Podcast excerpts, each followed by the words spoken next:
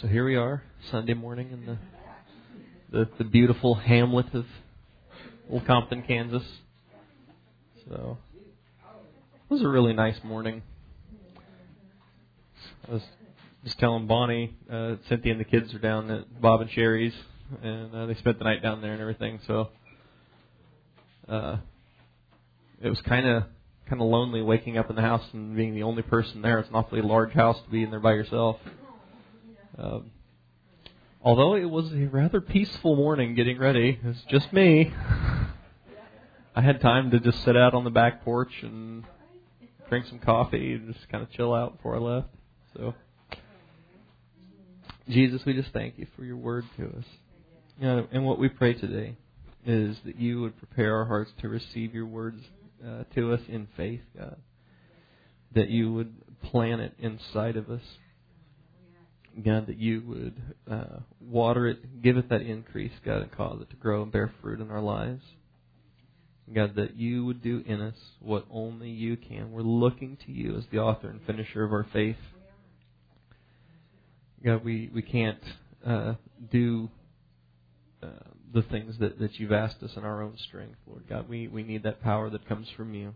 And what we pray is that you would uh, just accomplish in us exactly what you uh, have begun. God, that's what you said you would do, that, that you wouldn't start a work in us and not finish it.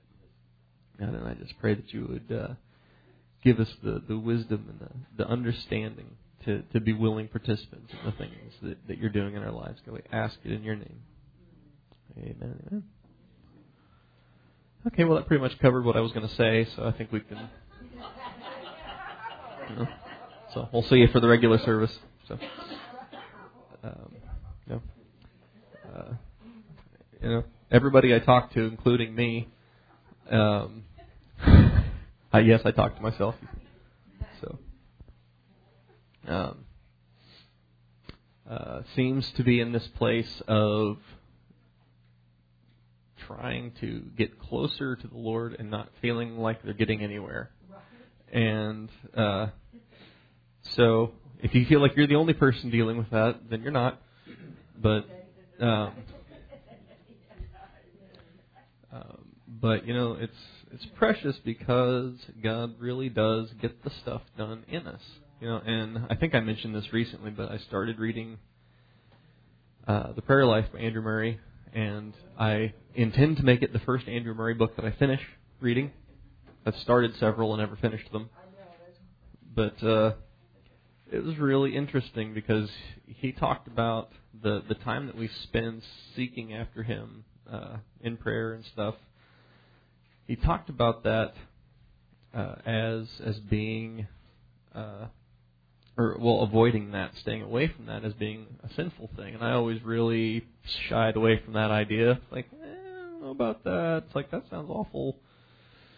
You know, sounds like a lot of law there. You know, and uh, you know, but we've been talking about discipline, and you know, and it does take self-discipline to do something that you your flesh doesn't want to do, and and it's funny how uh, if you have to do something, it's it's a lot easier to just go do it than if you know you should or ought to go do something, uh, but there's really no have to involved.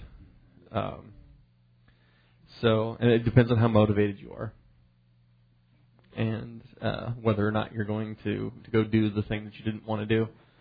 Um, you know, once uh, uh, once uh, Brandon Lewis stopped putting so much pressure on me to do stuff I didn't want to do, I kind of stopped doing all the stuff that I was doing that he was making me do because he was no longer standing behind me with a whip driving me. Uh, but uh, uh, God knows how to motivate us, and, and He knows how to get get done in this what He wants done. But the thing that that Andrew Murray talked about in that book that I thought was so uh, so eye opening, so I'd never looked at it that way before was He's like, you know, if if we look at this as being something that's sinful, this this not seeking after God, then um, any other sin that we deal with, we know what to do with it. We we bring it to Him, we confess it, and and we trust Him to fix it. You know, the the cleansing of the blood and the uh, uh, the purifying effects of the fire that gets rid of the stuff. But we don't do that with this. We figure this this prayer thing is something that we need to pull up our bootstraps and, and just get it done. And I think there is definitely some discipline involved there. But it goes back to being a willing participant and and cooperating with the things that God does. And so he talks a lot in that book about like about this sense of God, get me to this place where I'm doing the things that you want me to do. Um, so it's a really great read. I highly recommend it. Um, go with me to Philippians three.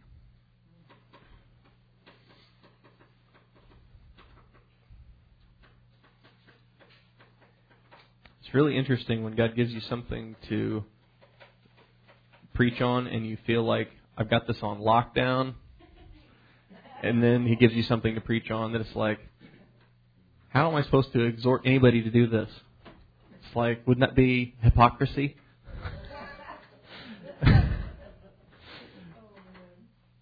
so it's it's uh it's precious though how God does that because um it's really easy to see something in someone else's life and and kind of look down your nose at them if it's not something that's a struggle for you. It's like, oh well, that's it's like how could that possibly be an issue? You know. Um, of course, they're probably looking at something in your life, thinking, how could that possibly be an issue? So, um, um, so it's interesting because uh, you know, oftentimes uh, God will give me something to talk about that is not an issue for me, and so it's really easy to just be like, you know, this needs to be this way, da da da da da da da. Um, it's not so easy when you know you feel like God's looking you right in the mirror, or like you're you're preaching to a mirror the whole time. Um, so, in Philippians three, um, and I'll just go ahead and start at the beginning. Uh, it says, "Finally, my brethren, uh, rejoice in the Lord." To write the same things to you, to me indeed, is not grievous, but for you it's safe. You know, and Paul, of course, did a lot of teaching. And when you teach, you have to repeat something over and over and over again. Uh, I remember the first like six, eight months that I was doing these Sunday school things. I thought, well, I can't talk about that. I already said that. And uh, and I remembered how Ron was like, you know, I thought, well, I've already preached on that. Everybody's going to be bored and they're going to think, heard this a million times before, but it doesn't work that way. You know, it's like you, you know. Okay, so like our kids read the verse of the day uh, off of YouVersion every day. I just have them read the whole chapter uh, and then tell me something about it that, that they got out of it, or that they, some, you know, or or come up with a question that you have about what you read, and I'll talk to you about it. And um, you know, Jeremy is a very by the book kid, but he also likes to find loopholes that he can get around the book. And uh, so, like the other night, he was like, "Hey, uh, since uh, since we're already going to church, do I still have to read the verse of the day? Like, because I'm going to be sitting in church all evening." It's like, "Yes, yes, you do." And uh, and then the next day, uh, he had to read like 20 minutes for his homework. And and he'd just gotten this new game I bought him, and he was just you know on tenterhooks to play it. You know how that goes. And so, being the brilliant child that he is, he thought, hey, he's like, can I combine the verse of the day with my homework time and just read the Bible for 20 minutes? I'm like, sure, let's do that. I was like, that's a great idea, buddy. So then the following day, he's like, hey, Dad, since I read for 20 minutes yesterday, can I skip the verse of the day today? I was like, well, let me ask you something. Uh, did you eat yesterday? He's like, yeah. Like, do you want to eat again today? Yeah. Okay, then you should read the verse of the day. He's like, okay. Goes off to go read. Funny boy. So, um, so you know, but we don't, you know, it's like whoever gets tired of pizza, right? You know, so it, it, nobody minds hearing the same thing again from the Word of God, and that's what Paul's saying here, and he, and he's saying that it's that you know it's it's safe for you for me to remind you of these things. And the sheer amount of repetition necessary to teach like a child uh, a lot of things um, you know yeah you'll get you'll get tired of talking about it before it really sinks in. So um, uh, you know, we we go over our company principles every week on Monday morning, and uh, the guys are there's five of them, and the guys are still like Michael calling somebody's like, all right, TJ, what's company principle number three? And he's like headlights, you know, and uh, so like he's like, you know why we go over these every week? And and uh, nobody says anything, of course, because it's early on Monday morning. And uh, he's like, See, because if I repeat them often enough, you will remember them. So that's what God does. So he says, uh, beware of dogs. I take that in a lot of ways because that's me. But beware of dogs, beware of evil workers, beware of the concision. Uh, beware of the circumcision which worship God, or we, for we are the circumcision which worship God in the Spirit. Rejoice in Christ Jesus and have no confidence in the flesh. And one thing I think is really cool about these two verses is, you know, the word concision and the word circumcision are very similar in English. They're also very similar in the Greek. And um, and this word for concision um, means to to cut down or to mutilate. Uh, whereas circumcision, as you might imagine, means to cut around. So, so the thing is, is um, you know this this thing about the the this, uh, the dogs and the evil workers and the concision is you can you can just beat on somebody with the word of God and you can just bring the word of God uh, uh, carelessly at somebody or even just judge things after the flesh and deal with things after the flesh uh, with somebody. Um, and you're not you're not helping God with the cutting around things so much as you're just cutting someone down. And um, so there's a there's a, quite a bit of difference there. You know, you could either you know we have this rose bush that is so ridiculously overgrown in our front yard, and I keep thinking I need to trim that thing, and I just keep not because I'm afraid that I'm going to trim it back to the point where it's just dies, and which would be fine with me, but uh, I don't think Cynthia would appreciate it. So it's like we have to figure out this way. How can we trim this thing properly? so that it's uh, that it's actually good for it, because that's that's what God does uh, with us. This says, though I might also have confidence in the flesh.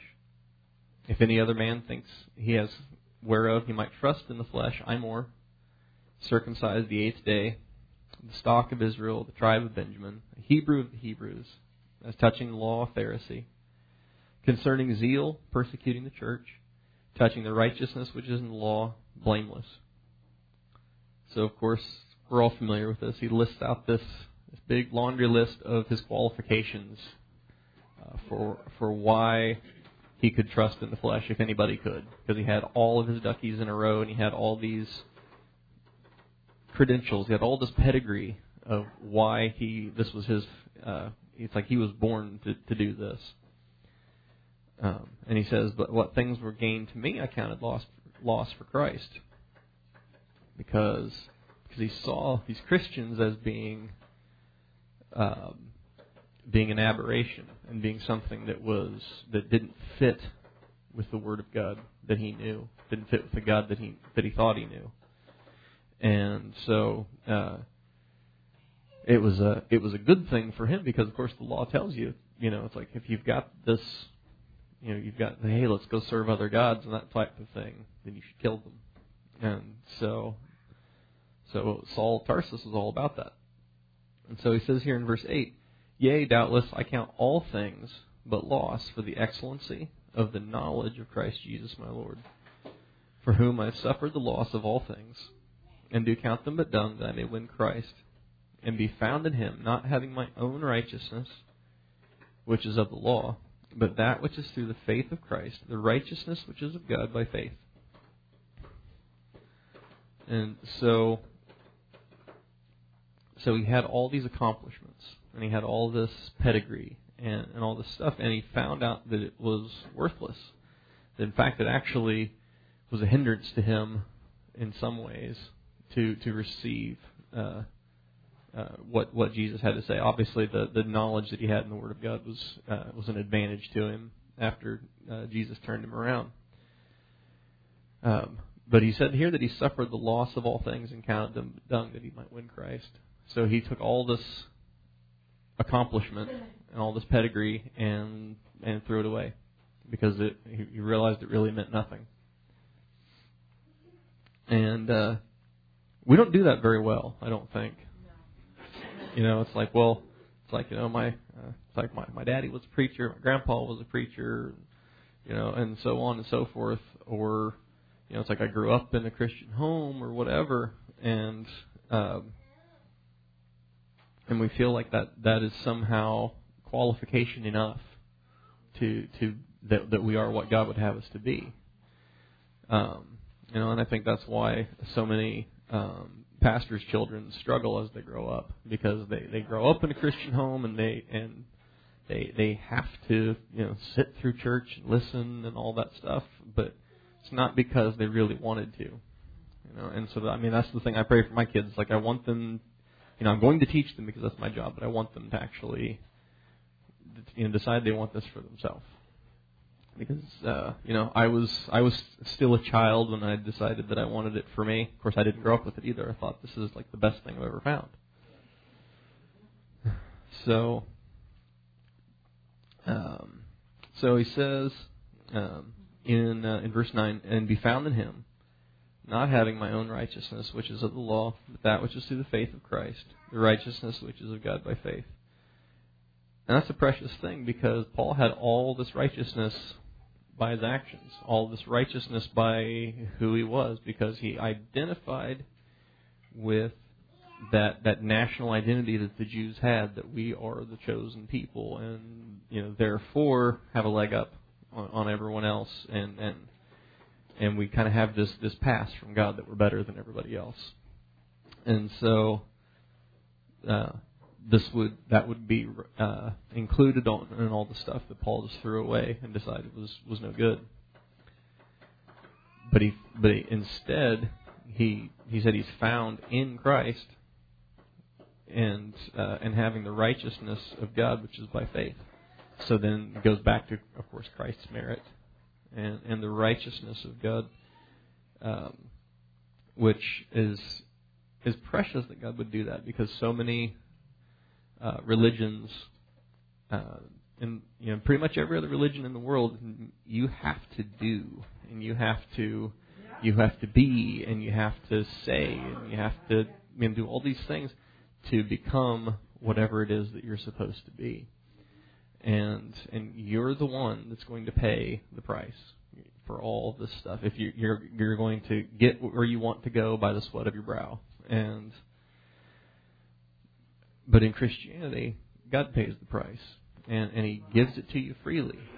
You know, not telling you anything you don't know, but it's a precious thing that um, is really easy to take for granted. That that uh, you know, it, it's like a it's like being a, a rich kid. You know, it's like you don't have the same appreciation for stuff. Um, you know, I didn't grow up poor by any stretch of the imagination but uh, um, you know, I didn't grow up nearly as as comfortable or um, as lavished upon, I suppose, as as my kids are, and they don't get it. They don't appreciate the difference. And so it's really easy to just have things handed to you and not really appreciate them. And so, so here, um, we have this we have this righteousness of God by faith, and we accept it by faith, and and that's so in in essence it's being handed to us, and it's easy to just kind of take for granted that yeah, well I have that, and, and I'm, I'm sure I'm glad I do, uh, and we don't often think much about the the price that He paid to to give it to us, you know, and and not even just the crucifixion, and as you know, high a price as that is um, I can't get away from thinking about the uh, the life that he lived up to that point, right. all the things he would have liked to have had that that he set aside. You know, I mean, it, it's hard to imagine, um, you know, the things that you really, really want in life and just not having them. You know, and or and and knowing that you that you're you're living for this you know one specific purpose because you know God really does care about the things that we want and it, it really matters to him and and it if you've ever uh, you know given your, your children a gift or, or given somebody a gift and something you knew they really wanted, it was like it felt like the best thing ever. You know, it's like giving is its own reward. You know, and uh, and when God gives you something that that you really want, I can tell you it makes Him happy. That He's He's He He rejoices in seeing how happy you are. And so you know, for Jesus to, um, you know, be a young man and um, know that he's he's you know his life is is already spelled out that he's going to he's not going to have a family he's going to die young and and he's not going to have a, a home of his own. I mean what carpenter wouldn't have a really cool house right? Because he could build it himself. And um and yet um you know, so it wasn't just the the awful uh, death that he died to give us this righteousness, but it was also the life that he lived that that prepared him for that. And and so um, and so that that's what uh, what Paul's getting ready to to kind of equate to our own lives. So he says in verse 10 that I may know him and the power of his resurrection and the fellowship of his sufferings, being made conformable to his death if by any means I might attain to the resurrection of the dead. So, um,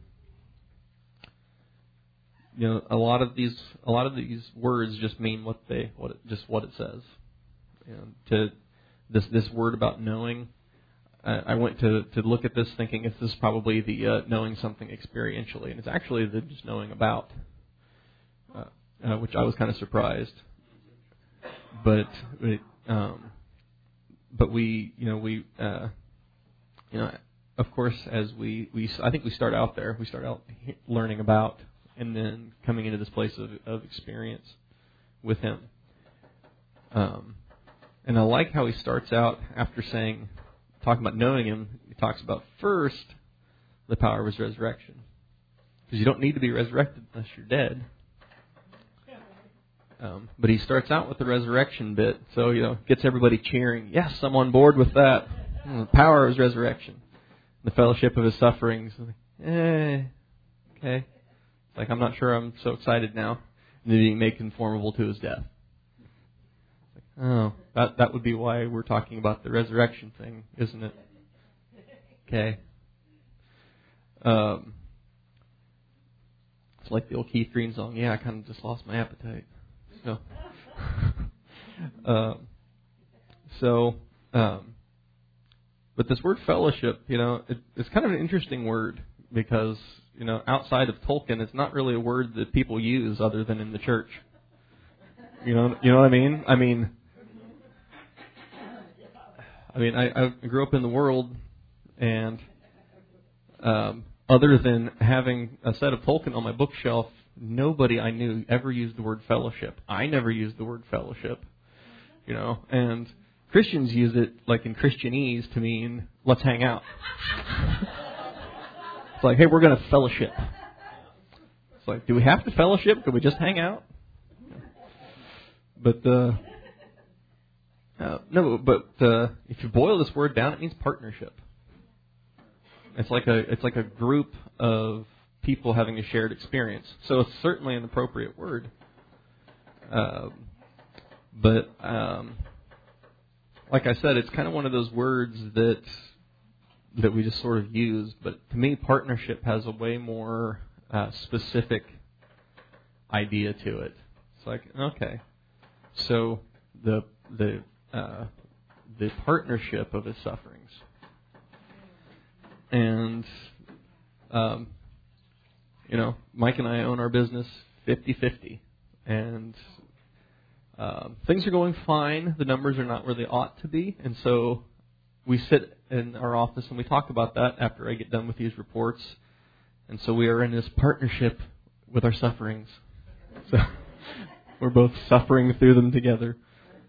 No, but you know, and this this word sufferings um, uh, has with it the sense of enduring something not necessarily something negative, but typically. But it just has the sense of having undergone something. And so, so you know, of course we we start out with this excitement about the the power of his resurrection and and what it, and him because when you meet him, you do go from death to life. But then there's this sense of the uh, the partnership of the things that he's undergone, and so um, we we come into the same place of, of living a life that's maybe doesn't have everything in it that we would have liked because, of course, we're surrendered to Him, and there there are those things that that we want that He that He He gives us, and and we rejoice in them. There are those things that we'd like to have that are deferred, and um, and we can really rejoice in that because we, we really are in partnership with the things that he under that he went through, things that he had undergone. And of course, being made conformable to his death. You know, uh, of course, the interesting thing about um, the word conformable is, of course, that you're being shaped into something. That's typically going to involve pressure and heat and uh, and uh, of course we don't like that much in our society. I know I don't. I, I like things nice and comfortable, and and uh, and convenient for me. And when things are not convenient for me, then then I kind of okay, and uh, and so you know God works with us on this stuff, and and He brings us to this this place of being made conformable to His death, where um, where just like he did in the garden, where we come to those places in our life where where we just we put everything at his feet. It's like, well, God, you know what I would really like to have happen is da da da da. Nevertheless, not my will, but your will be done. So, um, in verse twelve, yeah. so he's talking about uh, well eleven that uh, if by any means I might attain to the resurrection of the dead, not as though I had already attained, either were already perfect, but I follow after, if that I may apprehend that for which I am also apprehended of Christ Jesus. And uh, excuse me, uh, apprehend is a good word. You know, I when, I always think of it as like a policeman chasing somebody down and tackling them and handcuffing them. It's like apprehended the felon but um, it literally means to lay hold of. And so, uh, in fact, if you read this in the Young's, it says that I might, uh, I follow after that I may lay hold of that for which I have been laid hold of by Christ Jesus. So, it's like an army recruiter. Like they they they talk to you and they get you all excited about uh, being in the military. See the world, you know, protect your protect your family, kill bad guys, and and uh, um, but they so they have once they get you interested, then now they've apprehended you for a purpose. And then once you sign on the dotted line and you show up and you shave, they shave your head and they give you your stuff, then now it's time for you to lay hold on what they have laid hold of you for. And so then you you do the stuff that that you're there to do. And uh, so um, that's what what Jesus does in our life. You know he he met he found these disciples. He just I, I'm always uh, uncomfortable and fascinated when I'm when I read about how uh, Jesus is just walking by and he sees Matthew he's like follow me doesn't say anything else to him just follow me and and he just gets up and leaves everything and goes and follows him. You know, when I was 16, I was like, yes, that's great. You know, then I got to be like an adult and with responsibilities, and I thought, oh, you know, it's like, don't you think God would take care of you? Yes, yes, I do. It's uncomfortable though. But he, uh, so you know, he he he apprehended these disciples. He found them. They were busy doing the things that they did. And he laid hold on them. And then they, in turn, laid hold on what he had taken hold of them for. And they, they, they you know, I mean, the, uh, you know, the Bible is so vague about the fact that Peter had a family. It just references his mother-in-law once.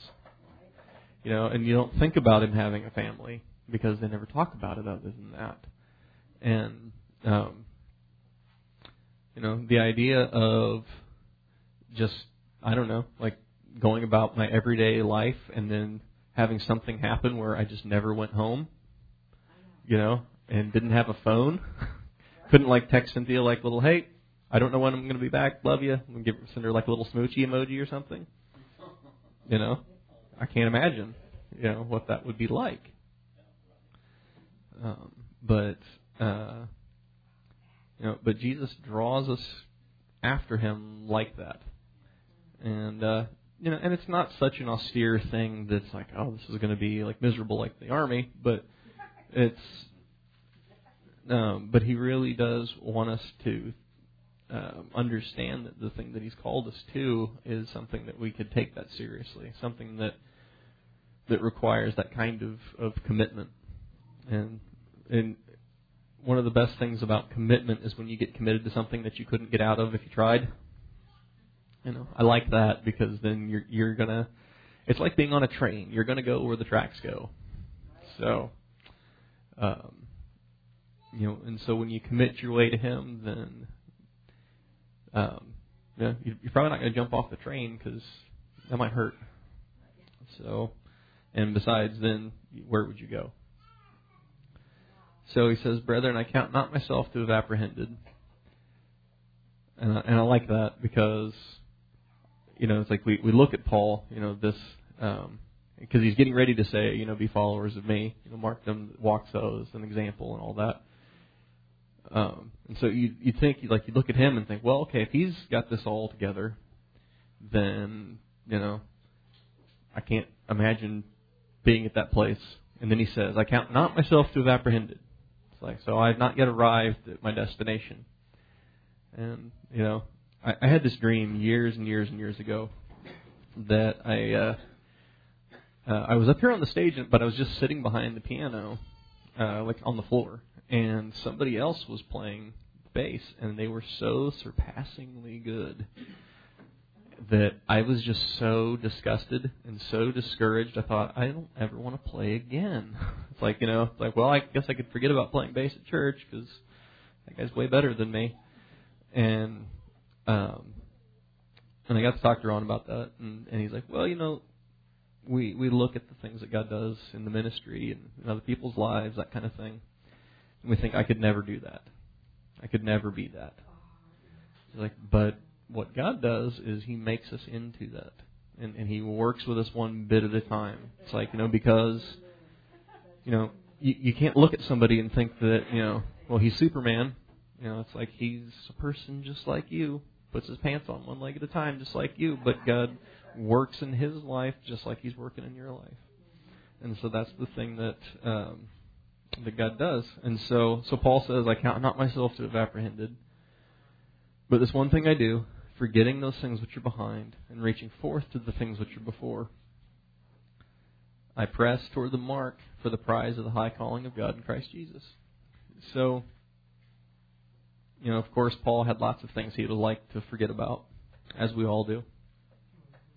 And, um, but you know, one thing that I really like about this is you know, because it comes to mind immediately that obviously he'd like to forget about all the persecutions of the Christians that he did and everything. But he started out this this little discourse here talking about his pedigree and his accomplishments. And and so he's forgetting about all of that stuff too.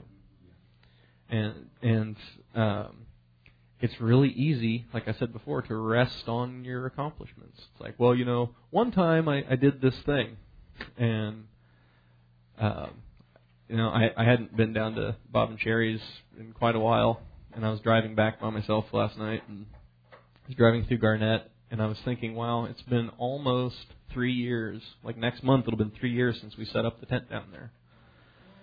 I was thinking, three years. You know, it's like, what have I been doing in the last three years? You know, not that necessarily I was supposed to, you know, go take it everywhere or whatever, but just um, you can see how you can you could be satis- point to something like that in your life and be like, man, God really blessed that, and that's that's great, and that makes a great testimony.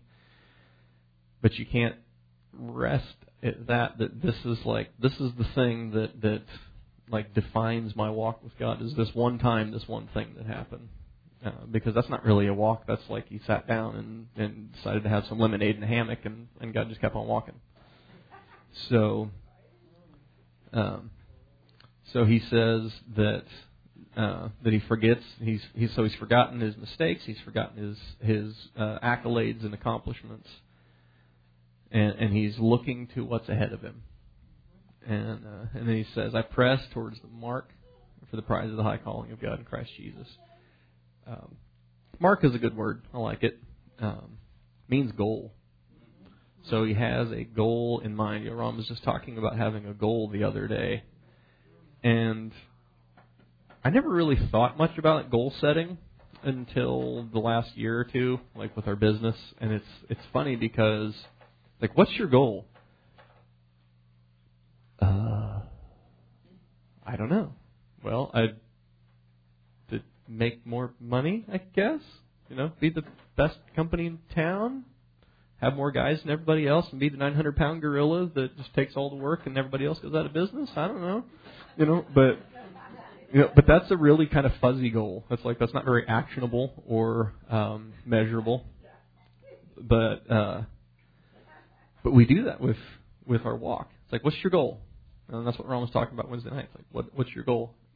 Um,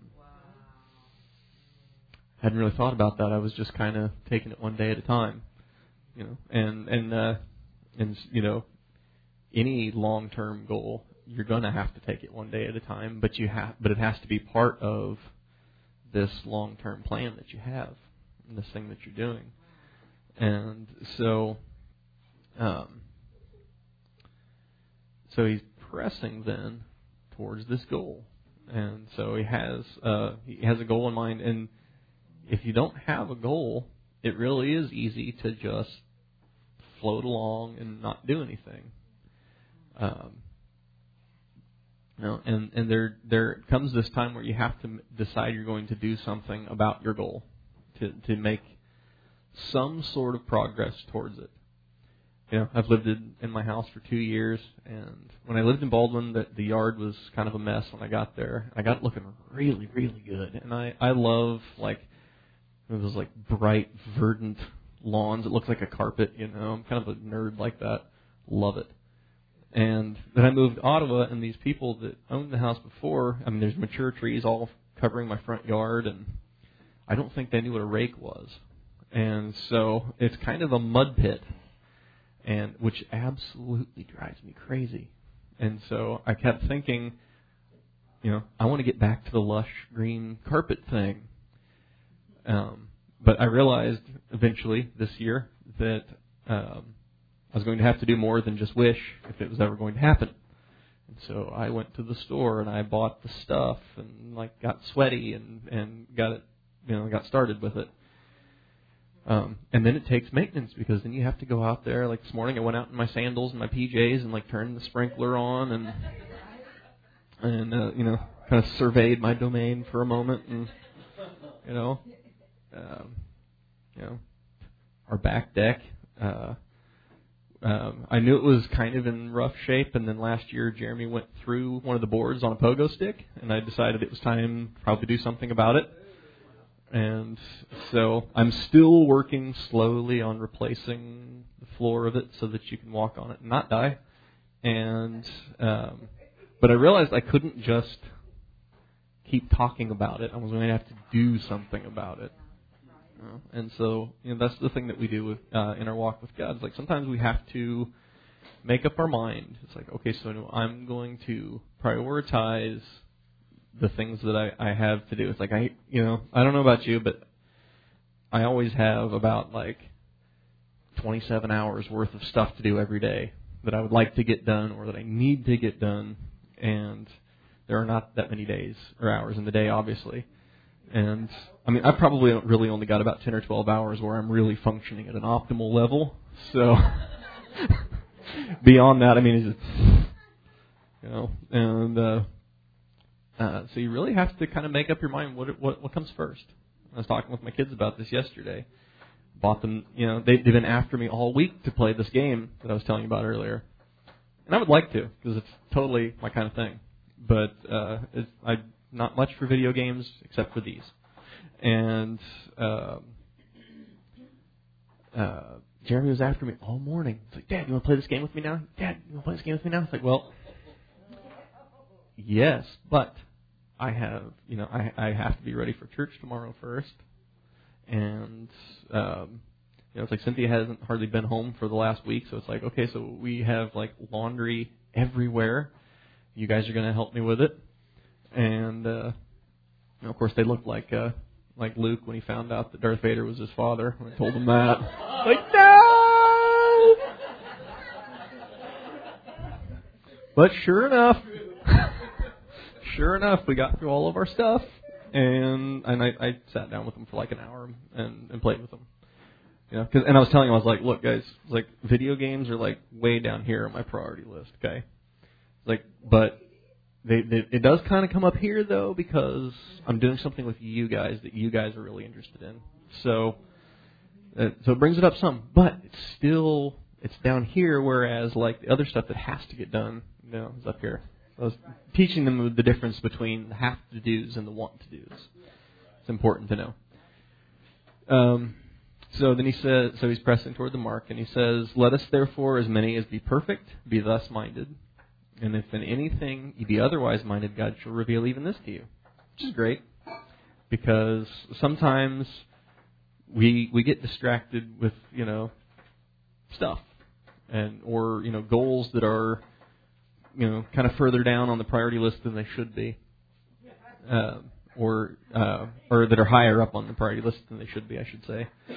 Um, and God knows how to work with us on that stuff and point out to us. You know, sometimes we just have to come to Him and take inventory. It's like, so God, help me prioritize this stuff because I know that You come first, and um, everything else I, I kind of could use a hand with. And in fact, I could use a hand with, you know, I could help you know coach me on how to put You first because sometimes these things that are not really important seem really urgent, and we put them first.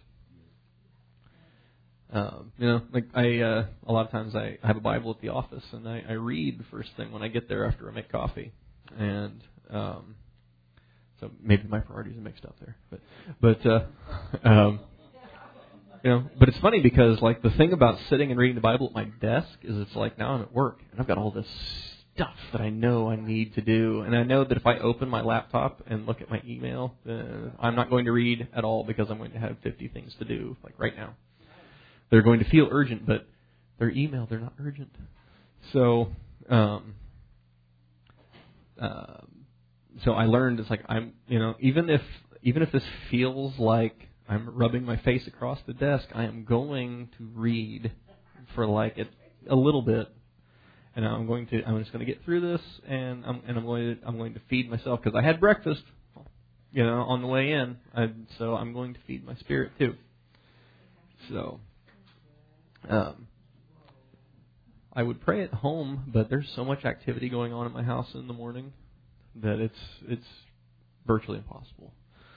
So maybe if I like you know had like 15 locks on my office and uh, like a soundproof barrier or something, but uh, okay, I'm almost done here. Um, so um, I I, uh, I had never really seen this before um, until yesterday. In verse 16, he says, "Nevertheless, whereto we've already attained, let us walk by the same rule and let us mind the same thing." Re- read that like a hundred times. I never really thought about what he's saying there. And, but I think he's re- he's referring back to verse 13 because he says, "I count not myself to have apprehended, but this one thing I do, forgetting the things which are behind." reaching forth to the things which are before. He's like, let's walk by that same rule, walk by that same mind. It's like, okay, so I can't rest on yesterday's laurels. I have to keep moving on, and I can't. I also can't uh, flagellate myself with yesterday's failures because that is equally unproductive. So, so I'm going to I'm going to focus on my long term goal, which is coming into that perfection that God has for me. And and I'm going to take a step towards that goal today by putting my focus back on Him and on the things that He does in my life and and on Him getting done in me because you know this this letter to the Philippians, of course, one of the first things he says is that that faithful is he that's begun a good work in you, and he'll complete it until the day of, of Christ Jesus. So I take a lot of comfort in that because I've started lots of stuff. Like I've started lots of Andrew Murray books that I never finished. You know, but you know, God gets stuff done. He doesn't just kind of eh and quit, which in my life has been a, a really really good thing because um, if you've ever worked on a project that was particularly difficult or just didn't seem like it was going the way it should or it was taking forever, it's really easy to just kind of throw your hands up and, and just forget it. Like this is not working. This is not worth my time or trouble. And it's a really good thing that God doesn't do that with us. And we can and we can count on him not doing that with us. So Jesus, we just uh, thank you for your word to us. God, for your promises and your love. And, and we just pray that you would, in fact, get these things done in us. God, that you would uh, put in us that sense of uh, of empowerment, God, that that your presence really does do these things in our life, and that you do give us power to to make these decisions and to to take these steps, and God, that you would get done in us uh, what only you could do. God, yesterday is is gone, God, and we want to to reach forth to the things which are before us. God, we want to focus on what's right in front of us, God, and and how that um, is uh, is in line with our goal of uh, becoming perfect in you, God. Not not us becoming perfect in you by our own strength, but you doing these things in us, and and making us exactly what you would have us to be. So God, we just pray that you would do those things in us. Now, God, today every need in this place, you know. And God, what we pray is that no one would leave this place without getting the thing that they need from you. God, and if we don't know what it is that we need, you know and you can show us. God, if we've come without a sense of expectation, God, of receiving something from you, God, raise up our sense of expectation. God, knowing that you are uh, in this place today, God, and that you have uh, you have gifts to give, Lord God, and we want to give to you, God, the the uh, the offering of our lips, God. As uh, and and not just our lips, but our hearts as well, God. We just pray it and ask it in the righteous name of Jesus. Amen. Amen.